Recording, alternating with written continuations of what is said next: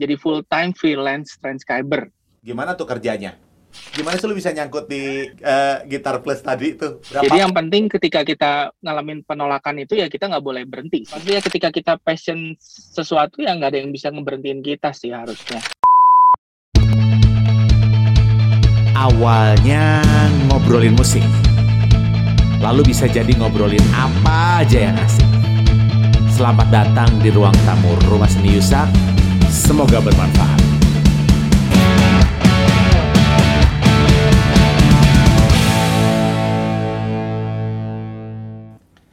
Halo semuanya apa kabar? Selamat datang di Ruang Tamu RSY, podcast saya Yusak Hartoko dari Rumah Seni Yusak.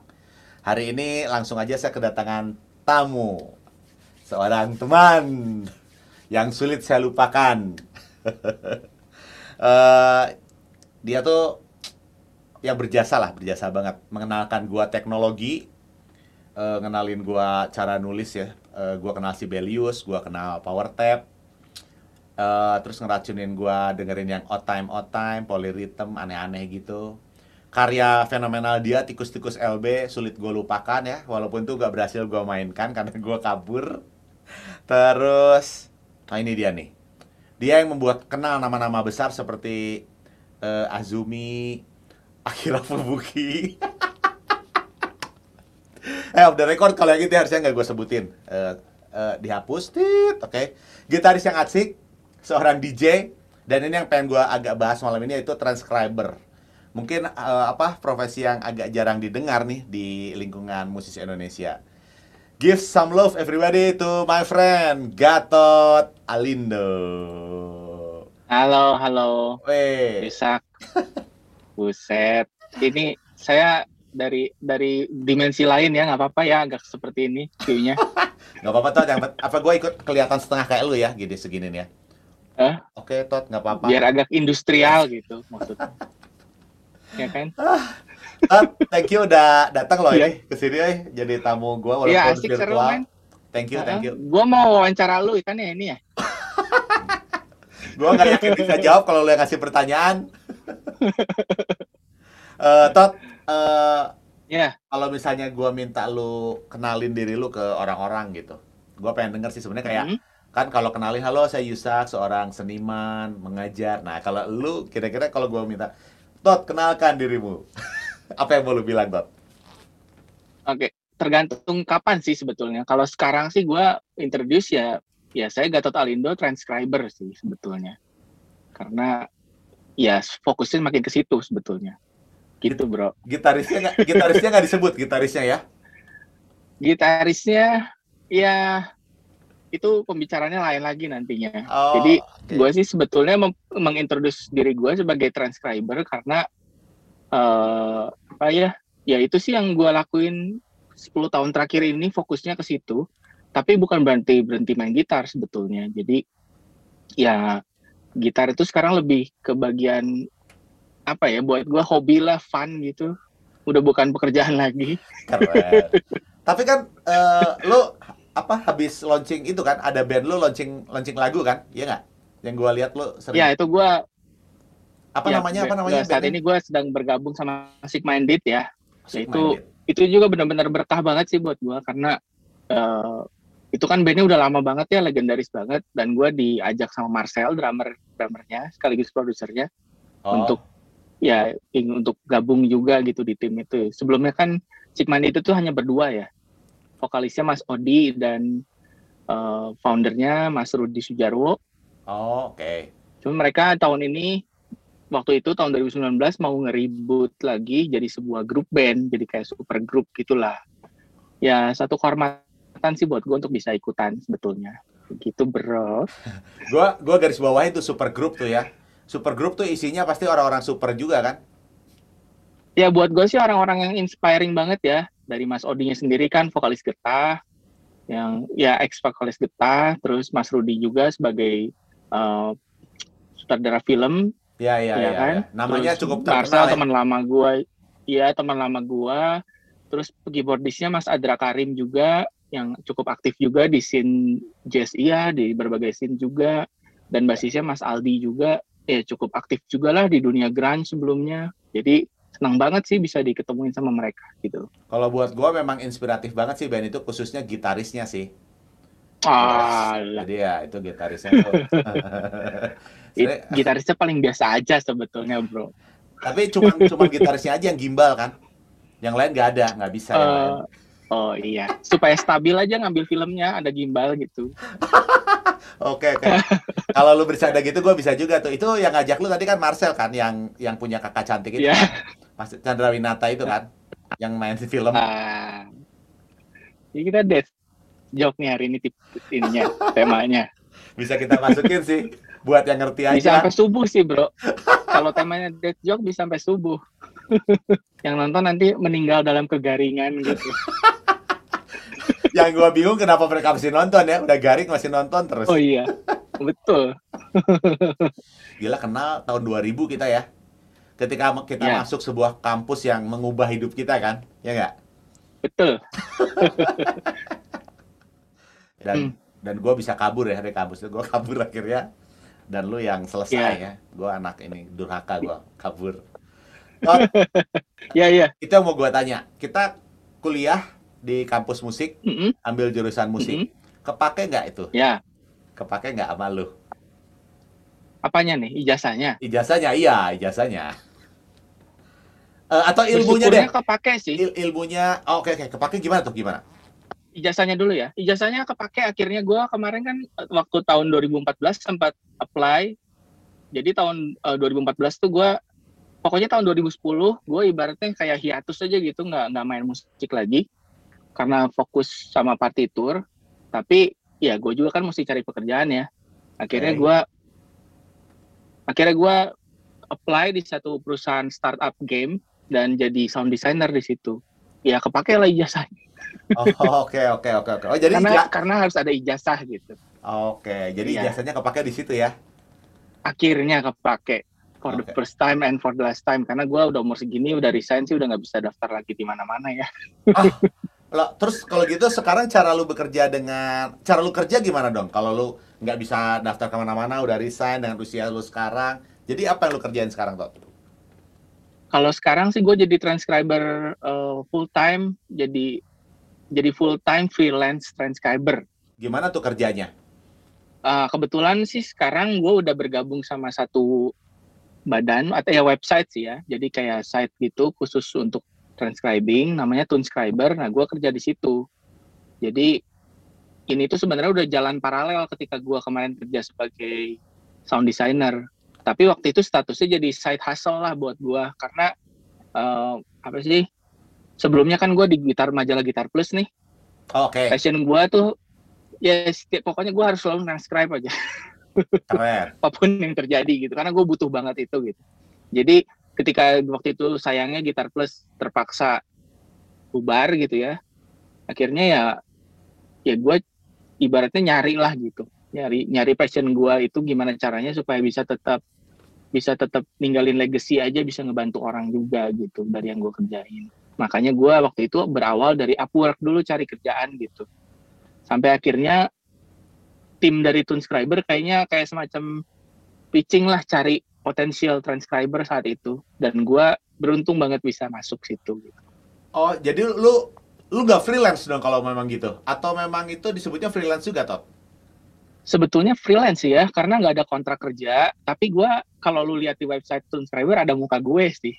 Oh, okay. Cuman nggak ada kontrak kerja sih jadi ya itu yang gue amazed sama perusahaan-perusahaan modern sekarang gitu ya. Iya. Yeah. Nggak ngelihat lu siapa, nggak ngelihat lu lulusan mana. Gue nggak diminta sama sekali ijazah musik atau apa gitu. Tapi dia cuma minta lu bisa nggak kerjain kayak ada semacam satu project test buat mereka? Oke. Okay. gue lu bisa kerjain ini nggak dalam waktu berapa hari? Nanti kita lihat hasilnya gitu. Dan gue lulus saat itu gitu. Pasti lulus sih kalau menurut gue deg-degan juga sih men. Hasil transcribe lu tuh uh, keren. Maksud gue ya rapi enak di enak dibaca gitu. Jadi waktu gue pertama kali lihat si Belius lihat uh, power uh, apa power tap ya kita dulu ya waktu sama mm, lu tuh yeah. itu tuh gue lihat kerjaan lu setelah lihat kerjaan lu gue lihat kerjaan orang tuh kayak ada kok kayak ada yang kurang gitu ya kok kayak enak baca ini gitu bukan berarti jelek tapi kayak ada seninya ya nggak sih kayak ada tulis kayak ada semacam yeah. kayak ada tulisan tangan orang tuh kan semua orang bisa nulis dong. Tapi ada yang tulisannya tuh kayak dibaca tuh enak. Nah, gua nggak ngerti. Lu transcribe kan sebenarnya lu pakai pakai pakai pakai software dong, ya kan? Lu uh, yeah. ya mekanismenya kita bisa belajar. Tapi kenapa outputnya kayak bisa beda gitu sih? Uh, lu ada jurus tertentu nggak? Ada ya, ada simpanan jurus ya? Nggak juga sih. Itu maksudnya tergantung sih karena sekarang uh, apa ya jenis produk yang keluar dari dari partitur gue sekarang tuh ada macam-macam. Yang pertama authentic transcription. Okay. Yang kedua partitur sederhana. Partitur sederhana yang ya contohnya yang kayak vo piano and vocals gitu. Oke. Okay. Ya mungkin yang lu lihat kemarin yang versi authentic transcription ya. Yang mana lebih mahal dong? Uh, sebetulnya bukan lebih mahal lebih murahnya, tapi prosesnya berbeda banget. Jadi uh, yang pasti gue banyak belajar dari buku-buku di luar sih sebenarnya untuk hal itu. Jadi yang namanya penyajian itu penting sekali layout segala macam. Wow. Uh, karena software tuh kan benar-benar kaku gitu. Iya. Iya. Tuh kita harus bisa ibaratnya gimana caranya nata itu supaya enak dilihat lah kayak makanan lah disusun. Nggak cuma masak udah taruh di piring langsung cemplang cemplung juga oh. orang mungkin jadi nggak selera ya. Kalau okay, walaupun okay, okay. ingredientnya sebenarnya enak gitu. Ya partitur juga gitu. Karena kita harus ngebantu terutama untuk yang pakai sih sebetulnya. Justru membantu mereka bukan mempersulit sih. Ya itu sih. Keren. Keren tuh. Gitu bro. Gua nggak ngerti loh. Maksud gua kan uh, ya ada ya orang kayak lu ya main gitar, ngulik gitar, tiba-tiba passionnya ke transcribe gitu, ke nulis. Buat gue tuh itu agak unik sih. Sebenarnya awalnya gimana sih Tot? Kok lu jadi Kenapa nggak? Apa lu nggak pernah berpikir jadi Stevie gitu kan? Lu bawain hand on heart, maksudnya Satria. Nah, ini yang menarik nih. Gimana awalnya? Iya. Kalau sebetulnya ya ketertarikan gue sama partitur tuh udah lama banget ya. Jadi pertama kali gue encounter sama musik itu sebenarnya kalau backgroundnya balik lagi gitu, gue tuh waktu kecil lu senang nyanyi sebetulnya. balik. Terus waktu gue, betul, iya bener. Oh oke okay, oke. Okay. SD gue udah paduan suara gitu. Ya cuman mungkin kalau sekarang suruh nyanyi sih orang pada pingsan ya. Pantesan lu kalau menurut gue di kelas apa dulu yang nyanyi-nyanyi itu lu kelihatan banget bakatnya sih Tot. Ah masa. lanjut lanjut cari cari lanjut. Nggak, cuma ya maksudnya pertama tiap encounter gue dengan musik tuh sebenarnya dari vokal sih. Karena gue seneng nyanyi. Dulu gue eh, hobinya ngerekamin kaset kakak gue nimpa nimpa gitu gue nyanyi random gitu deh. Terus waktu SD waktu SD gue mulai diajarin sama kakak gue piano. Pakai buku yang anak kecil yang ada gambar-gambar sederhana gitu. Yeah. ada partiturnya. Dan gue belajar baca di situ diajarin.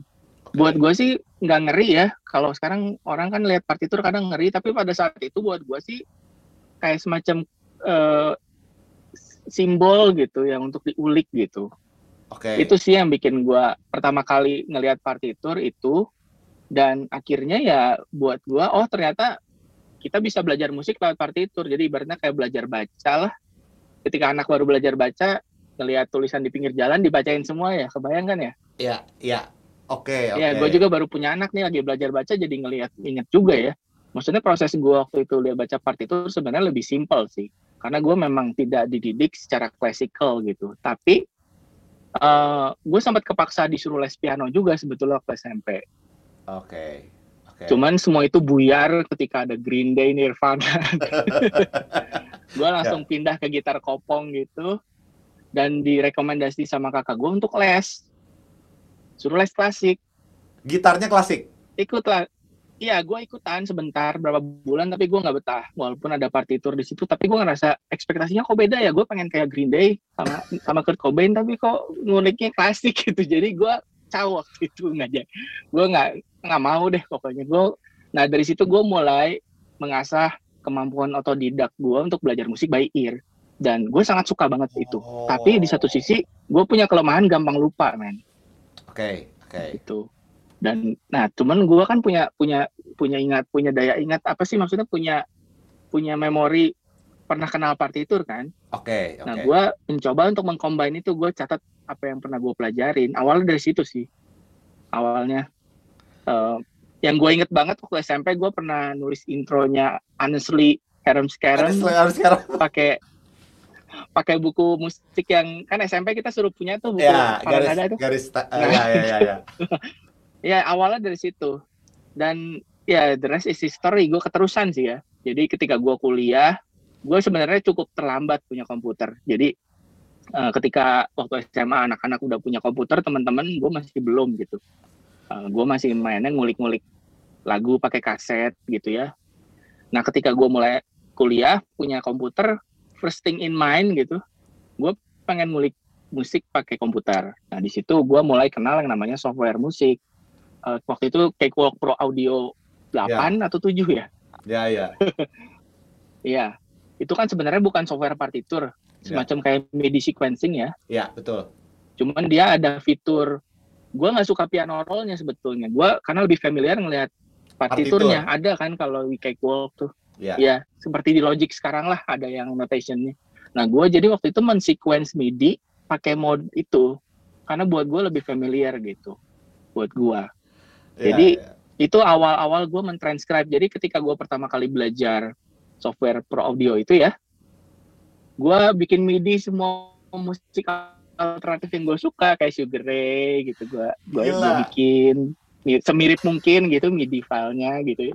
Gila, gila. Tanpa disadari gue tuh sedang mentranscribe sebetulnya tanpa disadari. Pada masa itu belum belum ada ini ya apa job bikin minus one ya? Belum ya. Kalau udah ada lu belum bisa kerja itu, itu loh.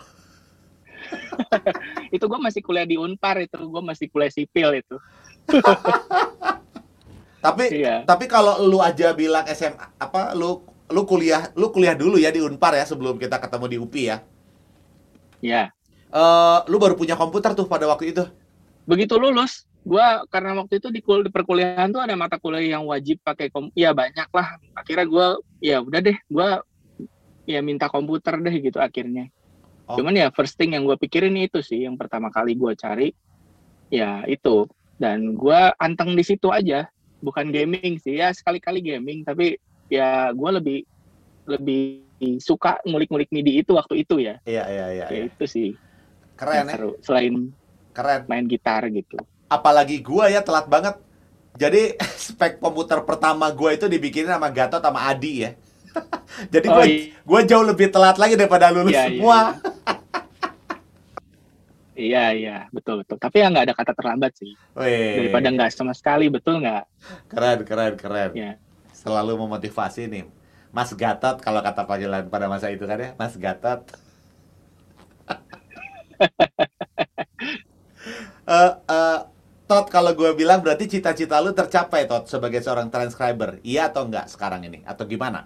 Banget sih, sebetulnya banget dan masih on the way. Jadi uh, ya kita flashback lagi ya ketika gue SMA itu sambil ngulik gitar gue tuh seneng banget sama majalah Guitar World. Oke. Okay. Dan yang bikin gue semakin suka partitur karena ada contekan di situ. Zaman dulu Guitar World ya, yang sama zaman sekarang beda banget. Zaman dulu tuh ada tabulatur dan notasi. Nah dari dari majalah Guitar World itu gue makin mengapresiasi tabulatur sih sebetulnya. Dan ngelihat lu waktu zaman Hotel California lu masih SMP kali ya? Atau yeah. SD kali? gue lupa ya, gue lupa ya Enggak lah, gue udah udah mau kuliah ya, itu. Kita ya, kan emang kan beda. hype banget kan. Ya, ya. Itu zaman gue sekolah hype hype ya. banget kan. Cuman begitu di buku itu ada, gue ngulik tuh rasanya seneng banget bisa ngeliat ketika teman-teman gue lagi ngulik bagian yang sulitnya nggak tahu gimana caranya, gue tinggal nyontek doang gitu. Gue ngeliat itu benefitnya sangat-sangat hmm. ya luar biasa banget sih buat gue. Gue seneng banget sih. Iya iya. Buat ya, gue ya, kayak ya, semacam ya, hacking gitu dengan ya. ngelihat partitur itu karena kita ya yang Guitar World gitu loh uh, akurasinya gede dan dari situ gue sering ngeliat kan ini siapa yang transcribe Andy Aledor biasanya Jeff Perrin nah ketika gue waktu itu punya komputer udah mulai kenal teknologi email gue mulai browsing browsing kan gue ngeliat ternyata ada websitenya si Andy Aledor dan gue nekat aja email ke dia gue nanya ya gue lupa sih bahasanya gimana cuman intinya gue nanya ya om itu kalau mau bikin partitur kayak di majalah Guitar World pakai apa sih? Gitu. Gue nanya gitu doang. Ya gue nggak berharap dibalas juga sih gue pikir siapa gue lah ya. Cuman beberapa minggu kemudian dibalas email gue sama dia. Wow oke. Okay. iya kebayang nggak lo lo idol idol lu balas email lu saat itu ya untuk tahun berapa tuh? Tahun 2000-an gila siapa gue gitu. Kalau zaman sekarang mah kan ya, di ya. sosmed lu di like sama artis tuh kayak seneng apa banget. gitu ya. Iya seneng banget. Iya, iya. dan gue dibalas waktu itu dikasih tahu uh, pilihannya overture atau finale. Cuman waktu zaman kita kan agak sulit ya cari ya.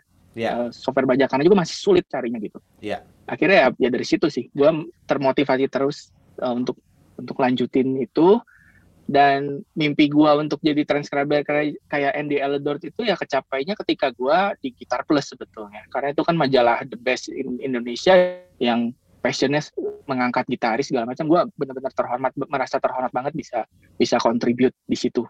Seperti mimpi gue ketika ngelihat majalah Gitar World gitu. Keren. Benar-benar dream come true lah saat itu gitu. Keren. Iya gue lihat apa gue lihat perjalanan lu. Jadi waktu lu cerita gini gue bisa kebayang sih perasaan lu. Dan keren ya gue setuju. Itu keren banget By the way, gimana lu bisa nyangkut di mungkin lu bisa cerita uh, eh, gue pernah dengar ceritanya sih dari lu tapi mungkin lu bisa cerita gimana sih lu bisa nyangkut di uh, gitar plus tadi itu? Ya. Yang pasti dari cerita yang gue bakal ceritain ini intinya yang namanya rekomendasi itu sangat penting ternyata. Nice. Jadi gue modal nekat lagi, gue cari lagi di website Gitar Plus, gue kontak Gitar Plus cerita gue transcriber gue kasih sampelnya gue bersedia bla bla bla bla bla. Nggak dibales men. Sama gitar plusnya. Oke. Okay.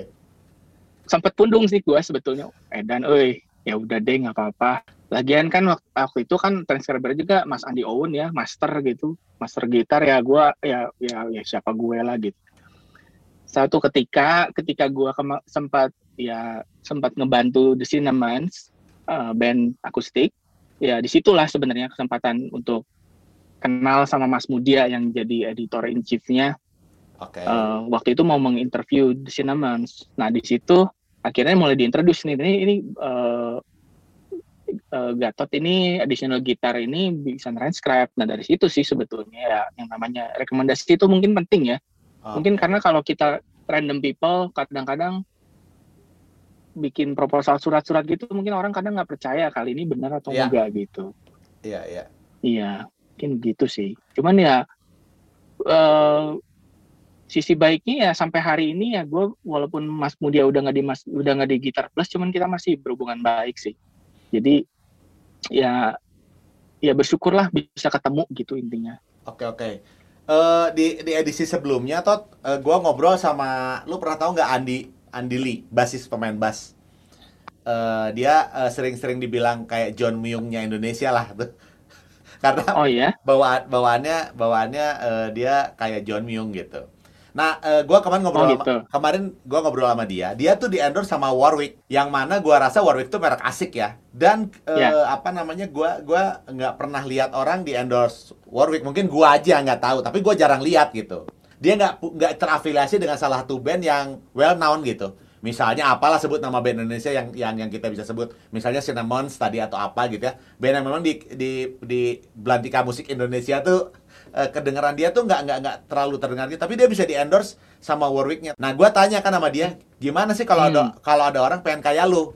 Di endorse gitu nggak nggak punya band yang jelas band apa yang gede tapi kok mau di ada orang mau endorse lu gimana? Nah dia bilang ada satu satu momen di mana dia bantuin RI 1 RI 1 tuh bandnya Mas Roy sama Ivan Bumerang.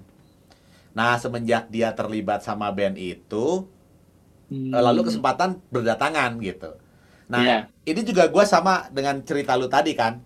Yeah. karena ada tadi lu kalau bahasa lu tuh rekomendasi dari dari dari tadi apa cinnamon tadi akhirnya lu bisa kebuka uh, kebuka jalan untuk masuk ke Gitar Plus. Berarti kita tetap berusaha, kita tetap uh, apa ya, uh, ngembangin kemampuan kita, tapi akhirnya kita tetap butuh satu momen ya. Butuh momen yang ngebantu ya. kita maju gitu kali ya. Betul. Berapa? Jadi yang penting ketika kita ngalamin penolakan itu ya kita nggak boleh berhenti sih. Berapa ya. berapa kali emang lu ditolak tot? maksud gua maksud gua tanya gitu tuh gini. Oh sering. Maksud oh sering ya? karena karena gini, ada cerita lagi sebetulnya. Oh boleh boleh cerita boleh cerita. Oke okay, oke. Okay. Jadi ada ada buku kompilasi IMJPI ya yang dibuat sama Mas Dion itu gitaris jazz yang cukup ternama ya. Iya ya, gua sempat. Gua lihatnya di Facebook waktu itu komunitasnya dan ya gua kayak semacam ya dulu kayak masih kayak dalam tahap development lah karena gua seingat gue itu dibikin berapa lama gitu cukup lama gitu Iya. gue nekat lagi biasa oh gitu ya sempet juga ya uh, kontak lagi langsung gitu. Uh, bro, gue Gatot Alindo transcriber. Gue excited banget, wah keren banget nih project lu, bla bla bla bla bla. Ada yang bisa gue bantu nggak gitu? Nggak dibalas lagi. lalu lalu gimana cuman ya ya gue nggak sakit hati juga sih dan akhirnya nggak lama kemudian gue kan lagi sama Tesla nih proyekannya ya jadi ternyata Mas Dion itu kenal Tesla dan Mas Dion tuh ngontak Tesla Mas Tesla lu punya partitur nggak? Lagu lu masukin dong ke MJPI ada Mas Gatot yang nulis gitu kan. Uh, nanti gue kontak deh gue minta file ke dia. Nah dari situ sih.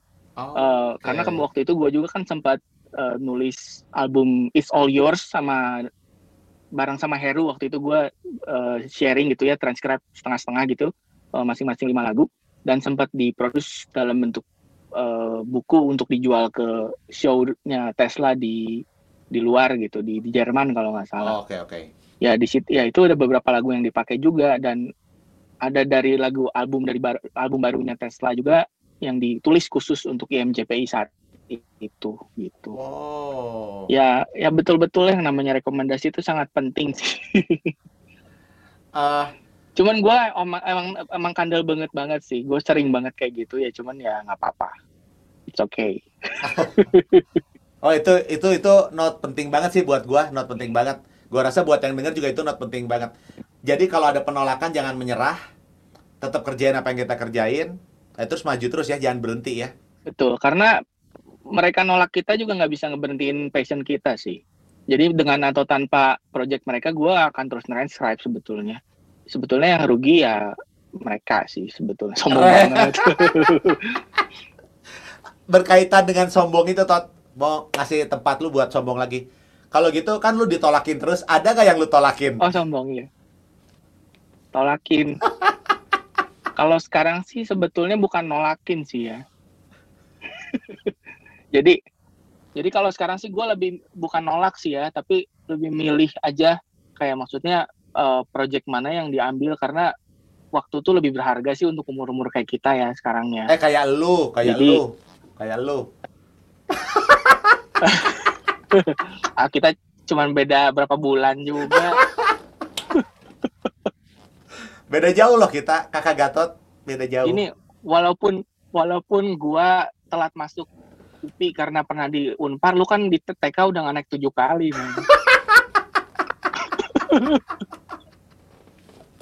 udah dah, lanjut lanjut cerita lu. Bahaya nih ngomongin umur. Iya iya. Ya maksudnya gue lebih milih lebih milih project aja sih. Jadi kayak uh, apa sih yang yang uh, eh, gue lebih appreciate sekarang pekerjaan-pekerjaan yang uh, transcribing dari kalau untuk orang kalau untuk lokal ya. Ya untuk karya sendiri sih ketimbang cover sih. Karena cukup cukup cukup pelik lah untuk masalah hak cipta segala macam di sini. Jadi masih PR sih. Okay. jadi itu sih. Kalau kalau buat gue sih lebih ke situ. Jadi kesannya sombong kalau kayak ini lagu orang kok nggak mau gitu. Ya ya itulah maksudnya. Tapi ada ada cara sebetulnya kalau lu mau transcribe lagu orang ya. bisa lewat subscriber karena subscriber bayar royalti. Itu yang Wah. pasti. Jadi ya untuk teman-teman yang mau jadi transcriber juga karena memang harus legal juga sih ya. Oh ya setuju. Biar gimana juga ketika kita menjadikan itu mata pencaharian ya harus harus unsur legalnya mesti di mesti dipastikan juga. Oke oke setuju gua. Lu tuh menurut gua bidang lu tuh agak unik sih Tot. Udah mah jarang, jalan ke sananya susah.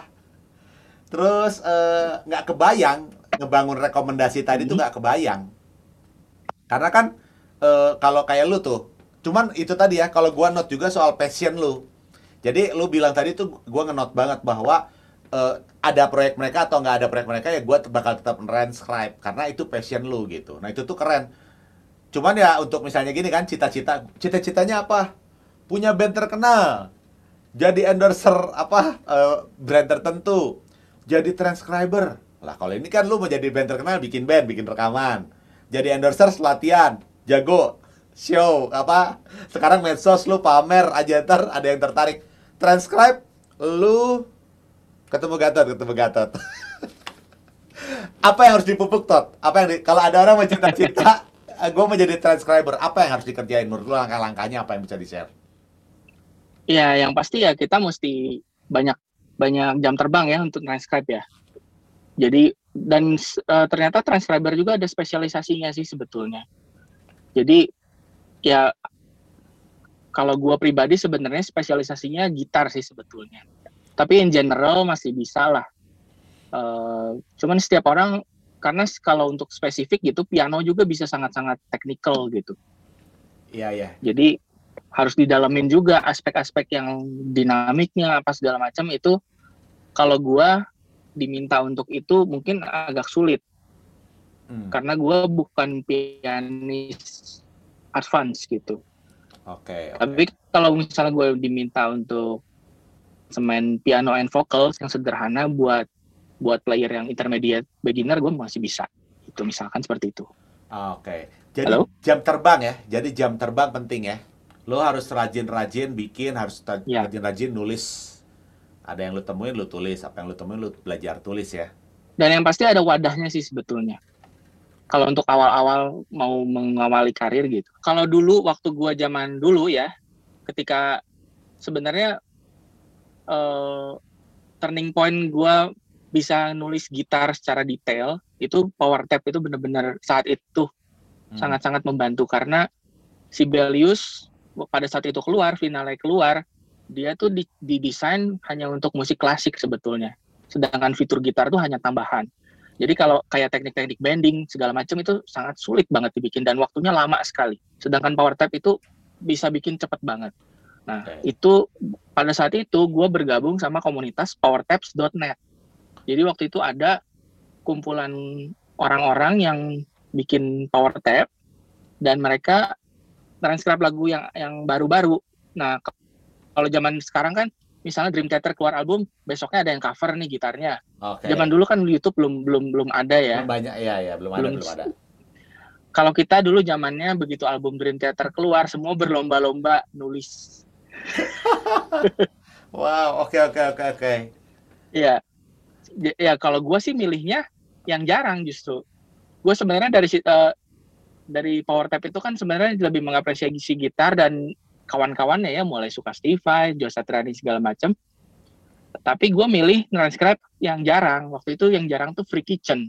Iya, iya, iya. Jadi gue dapat karena gue gue pengen tahu juga kan tulisan gue bagus atau enggak. Ya gue bersyukur banget ya ketika gue posting ratingnya bagus. Banyak yang komen, banyak yang request malah. Okay. Jadi sebenarnya wadah itu sangat membantu untuk menilai diri lu seberapa bagus. Komunitas ya. Dan Iya, cuman sayangnya Power Taps itu kena dia, kena hak cipta dia, melanggar hak cipta. Oh. Karena dianggapnya ngebajak gitu. Akhirnya si PowerTaps.net itu terpaksa di shutdown dan hanya diperbolehkan buat karya-karya original. Tapi ironisnya, semua karya yang ada di PowerTaps.net nih ya, fun fact ya, ya. sekarang ada semua di ultimateguitar.com nggak tahu gimana caranya. Mungkin di diambil database-nya atau gimana. Dan karya yang gue pernah tulis ada tapi namanya udah nggak ada. Udah blank namanya. Ah, nggak ada namanya tot? Nggak ada namanya. Nggak ada namanya. Jadi kayak dianggap propertinya ultimateguitar.com aja. Damn. Damn itu. Karena gue tahu banget gitu yang bikin baik sih dan dua gitar akustik itu cuma gue iya yang susah itu ya. kan yang belum kita mainin sampai hari iya, ini kan nggak mungkin orang bikin persis dong. Kan itu aransemen. Gue tahu banget nih gue yang bikin. Dan ada beberapa tulisan yang gue buat ada yang gue modif memang tekniknya. Gue tahu gitu. Oh ini gue yang nulis nih. Wow. Gitu. Bisa ya, gitu semacam itulah. Cuman kalau zaman sekarang bisa dimulai dari contribute di ultimateguitar.com tapi jangan terlalu lama juga karena ya ya biar gimana juga lo mesti ya spread your wings berharap bisa menjadi mata pencaharian juga, ngiripin keluarga dan sebagainya. Oke okay, oke. Okay. Emang uh, ya ini nih karena lu bahas gue jadi jadi tertarik nih. Emang bisa ya Tot ya menghidupi keluarga ya dari jadi dari seorang transcriber jadi seorang transcriber. Ya puji Tuhan sih, gue bersyukur banget ya akhir-akhir ini mulai ada titik cerah sih sebetulnya sejak gue masuk transcriber. Hmm. Uh, karena ya kalau masalah cukup nggak cukup gimana kita ngelola betul nggak? Okay. tapi maksudnya uh, ya ada gitu. Maksudnya uh, selama ini kan gue sering ngeliat nih uh, karena karena di Indonesia tuh transcriber itu sedikit gue selalu ngelihatnya patokannya luar. Oke. Okay. okay, salary per tahun berapa segala macam. Ya mungkin belum mencapai standarnya di luar ya. Cuman buat gue sih so far ya ya bersyukur aja lah masih ada gitu. Di masa pandemi ini masih ada pemasukan gitu. Seperti itu walaupun gue udah kehilangan main job gue sekarang jadi side hustle ini malah jadi main job kan karena karena karena kehilangan main job gue gitu. Hmm. terpaksa gue mencari side hustle lain gitu. Ya mungkin gang gangguin Yusak side hustle-nya uh, bisa di mention gak sih Tot uh, berapa emang kalau kalau di luar ya karena lu bilang tadi pasarnya di dalam negeri belum ada kalau di luar emang berapa sih uh, salary per tahunnya kira-kira bisa sampai berapa jangan yang yang hype banget nah, ya itu gua lupa sih jangan uh, yang yang biasa-biasa aja maksudnya yang standar gitu nggak usah yang hmm. penulis kayak legend kayak yang lu bahas tadi atau siapa gitu uh, gue lupa sih bro sebenarnya. Oh, Okay, Kalau okay. berapa berapanya. Jadi uh, ini mah uh, buat teman-teman yang nonton ada satu website ya.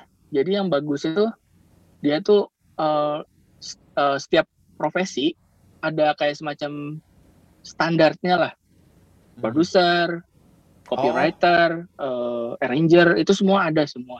Oh ya. Apa, Dan bisa apa uh, uh, apa website? Jadi ya coba aja dibaca karena karena diupdate selalu gitu sebenarnya intinya bukan angkanya sih tapi buat kita ngancer-ngancer nih ketika kita mau mencoba menghargai waktu kerja kita gitu sebagai sebagai patokan gitu apa websitenya ya, itu aja sih yang ya yang penting jadi nanti gue gue ini ya gue cari dulu ya gue lupa oh, okay, karena okay. dia benar-benar nggak cuma transcriber berbagai uh, pekerjaan musik jadi session player apa oh. segala macam jadi mendalami satu bidang kan jadi tahu ya kalau misalkan punya cita-cita jadi musik komposer ada nih poin-poinnya gitu bisa berangkat dari situ. Oh oke. Okay, ya sebenarnya menginspirasi juga sih buat kita sih. Nanti gua gua coba nanti gua inilah maksudnya bisa lu taruh di bio kan ya atau ya, gimana? Ya. WhatsApp aja WhatsApp gue gua, gua ya. coba WhatsApp lu deh kalau ini. Oke okay, oke okay, oke. Okay. Uh, uh, uh. Tot keren Tot eh uh, cerita lu nih. Tot tadi kan lu uh, ngulik teman-teman lu kan berdasarkan celi, hmm. berdasarkan celinya telinga. Maksudnya uh, mereka ngulik cerita hmm. berdasarkan telinga. Yeah. Sedangkan lu ada membaca. Tapi waktu lu menulis, lu nguliknya gimana, Tot? Lu pakai telinga juga kan, iya nggak? Nah, waktu ngulik, waktu Betul. lu transcribe tuh nguliknya gimana proses ngulik lu nya? Sampai jadi tulisan, untuk jadi tulisan. Oke. Se sejujurnya ya, cara gua ngulik untuk diri sendiri sama untuk transcribing tuh beda banget sebetulnya. Oh, oke. Okay. Karena begini, transcribing itu ibaratnya bayangin sebuah forensik sih. Oke. Okay. Jadi tugas kita tuh benar-benar memberikan informasi sejelas-jelasnya itu what happened sama musik itu. Gue belajarnya dari authentic transcription ya. Kalau lihat lihat Spotify, yeah. senar yang keceletot nggak sengaja open string aja ditulis gitu. Jadi kalau trans transcriber tuh harus bisa mendeliver itu. Ya kan ada beberapa yang bilang licik lah lo pakai pakai software lambatin lagu. Bayangin dokter nggak boleh pakai mikroskop masa dibilang licik karena tugas kita tuh harus memberikan informasi yang sejelas-jelasnya oke okay. Gitu. Bayangin kalau kalau dokter nggak boleh pakai mikroskop stetoskop gitu. Ya yeah, yeah. ya ini sama. Jadi transcriber itu ya tugasnya memang harus bisa ngebedah dan memberitahukan exactly seperti apa itu hmm. ya by ear yang pasti semak, uh, itu juga butuh proses ya karena uh, cara kita ngedengar musik juga akan terus ber akan terus tambah gitu skillnya. Maksudnya bisa uh, bisa ngebedain bisa ngedengerin full band tapi kita bisa fokus ke gitarnya itu memang butuh butuh latihan pasti okay. butuh latihan sementara kalau gue untuk ngulik diri sendiri sebetulnya lebih nyantai sih bro yeah. lebih fun malah benar jadi gue gue tuh kalau untuk diri sendiri misalkan gitar nih ya ada gitarnya siapa gue ngulik nggak akan sama. Gue akan personalize buat gue. Oke. Okay. Level gue udah di situ sih. Jadi gue nggak sama sih. Ekspektasinya nggak akan sama ketika gue nulis authentic transcription lagi. Karena buat gue itu udah lewat masanya. Waktu awal-awal gue main gitar memang seperti itu sih. Pengen ngulik persis, keceletotnya sama. Cuman sekarang sih nggak. Gue lebih ngeblend style gue gimana. Nyamannya seperti apa, kayak gitu. Keren. Cuman yang pasti yang namanya hearing itu semua musisi harus punya ya apa ya mau itu jazz mau itu klasik segala macam apalagi sekarang teknologi udah makin gila gitu. Sekarang udah ada teknologi unmix lo tau kan yang bisa misah misahin bisa misahin ya ya ya ya. Kalau zaman kita mana bisa? Mana gitu. bisa? gue inget Stevie kenapa gue suka Stevie? Karena dia tuh transcriber juga kan sebetulnya buat Frank Zappa kan. Oh, oke okay. iya iya iya ya benar benar kenapa benar. dia bisa dia bisa diangkut gitu? Dia tuh kayak semacam gitulah ceritanya ngasih partitur. Makanya gue ngikutin jejaknya sih nekat-nekatan kayak gitu. Uh, jadi dia juga banyak kasih tips waktu itu. Dia bilang cara lu gue juga kan sempat struggle ya ketika kita masih pakai WinM tuh Windows tuh. Speaker, yang filenya MP speakernya speaker tsunami itu. Apa yang harganya cuma tiga puluh ribu gitu ya. Ya pada zaman Steve sih dia menyarankan mendengarkan dari berbagai media dari uh, dari dari apa vinil dari kaset segala macam. Okay. uh, ya cuman kan di zaman kita udah nggak seperti itu ya yeah. cuman kalau di kita sekarang udah teknologi lebih canggih ada teknologi unmix yeah. bahkan ada berbagai tools yang bisa ngilangin noise segala macam ya skill-skill yang gue belajarin di sound design sebenarnya sangat kepake sekali terapannya untuk jadi transcriber yang benar-benar uh, sharp gitu. Jadi nggak cuma sekedar oh filenya jelek nih gue nggak bisa gitu. Tapi gue harus solving problem juga karena tugas gue misalkan ada ada audio rekaman live yang sangat penting, tapi mesti didokumentasi. Sementara banyak background noise yang ngeganggu. Ya sekarang ada teknologi RX isotope segala macam ya kita ngegabungin itu sih untuk bisa ngerestorasi lagi. Keren. Jadi ya buat gue itu sih. Keren. Buka jasa mixing pak? Enggak. Kagak betah bro. Aduh uh, gua kurang ahli mendengarkan frekuensi soalnya. Oke okay, oke okay, oke okay, oke. Uh, apa gua ngenot banget. Bagus tot. Uh, yang lu bilang tuh bagus sih. Buat semua yang mau jadi uh, penasaran sama transcriber itu jejaknya Gatot ikutin lah. Kalau dulu dulu ya jejaknya Stevie dia ikutin. Sekarang ini ada Gatot ikutin jejaknya Gatot. Kalau yang mau kenal sama Gatot uh, nih gua tampilin ya. At Gatot Alindo ya Instagramnya ya. Ya gua tulis mau di mana aja selalu itu sih Twitter atau Facebook cuman gua seringnya sih di Instagram sih kalau nggak posting-posting Oke, okay, okay. jadi at Gatot Alindo. Ini gue tulisnya gitaris, DJ, transcriber. Harusnya transcribernya di depan berarti.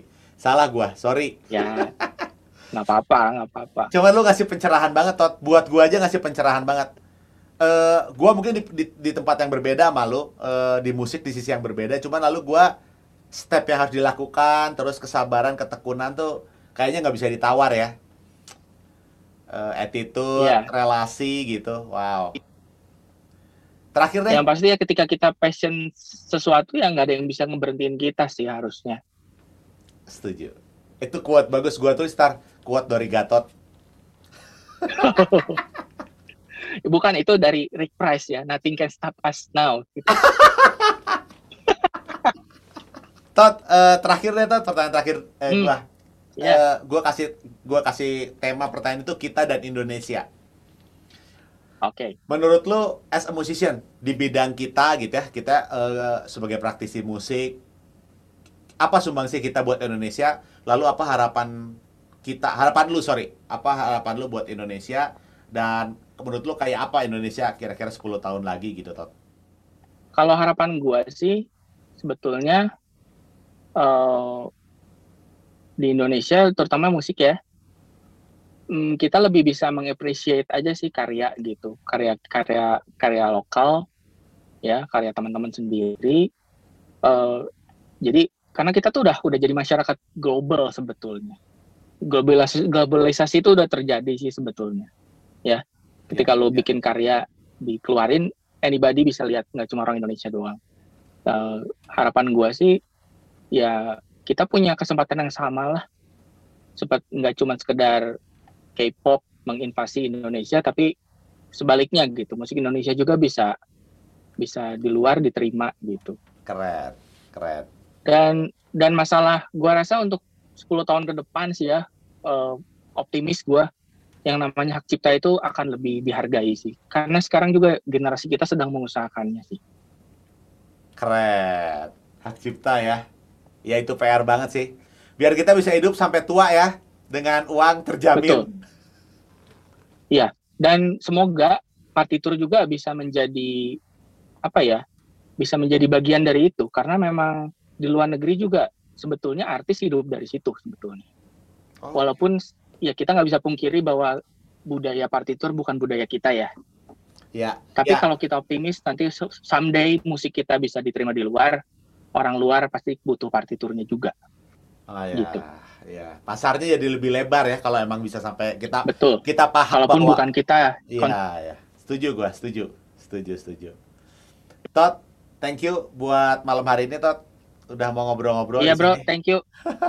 gua Semua yang thank you. Sorry nih buat kekurangannya. Santai, santai. Gua berharap bisa ketemu langsung nih ya. Kita ntar bikin podcast live aja langsung uh, lu dateng gitu kita ngobrol. Harus. Harus dengan tema yang berbeda ya. Dengan tema yang berbeda, ya ya. Lema, eh, lebih ke nama-nama. tema non musik gitu. Iya boleh boleh tuh boleh ya. Tapi harus ramean, harus ramean sama si Adi gitu. Betul. Hmm. Hancur pasti. Biar lebih biar lebih lebar temanya lebih lebar obrolannya. Thank you Tot udah datang Betul. ke Oke. Okay. Udah datang ke ruang tamu RSC ini walaupun virtual. Semoga ntar benar kita bisa ketemu uh, langsung ya kita bisa bikin kontennya langsung. Gua sukses juga buat channel lu, Bro. Thank you, thank you, thank you. Gua closing nih Tot ya. Iya. Uh, Oke, okay. teman-teman semua itu tadi obrolan gue sama Gatot Alindo, at Gatot Alindo, follow aja Instagramnya. Uh, semoga bisa bawa manfaat, ngasih value-value yang positif, juga mengenalkan kita semua sama profesi yang namanya transcriber Semoga makin banyak transcriber transcriber bagus sehingga komunitas apa uh, ekosistem ekosistem transcribe di Indonesia juga berkembang dan bayaran bagus, penghargaan kepada karya bagus. Hope the best for Gatot Alindo, sahabatku, makasih udah datang. Buat yang udah dengerin, thank you. Sampai ketemu di next obrolan Ruang Tamu RSY. Saya Yusak Hartoko dari Rumah Seni Yusak. See you. God bless. Mari berdetik bersama, lupakan bukan dan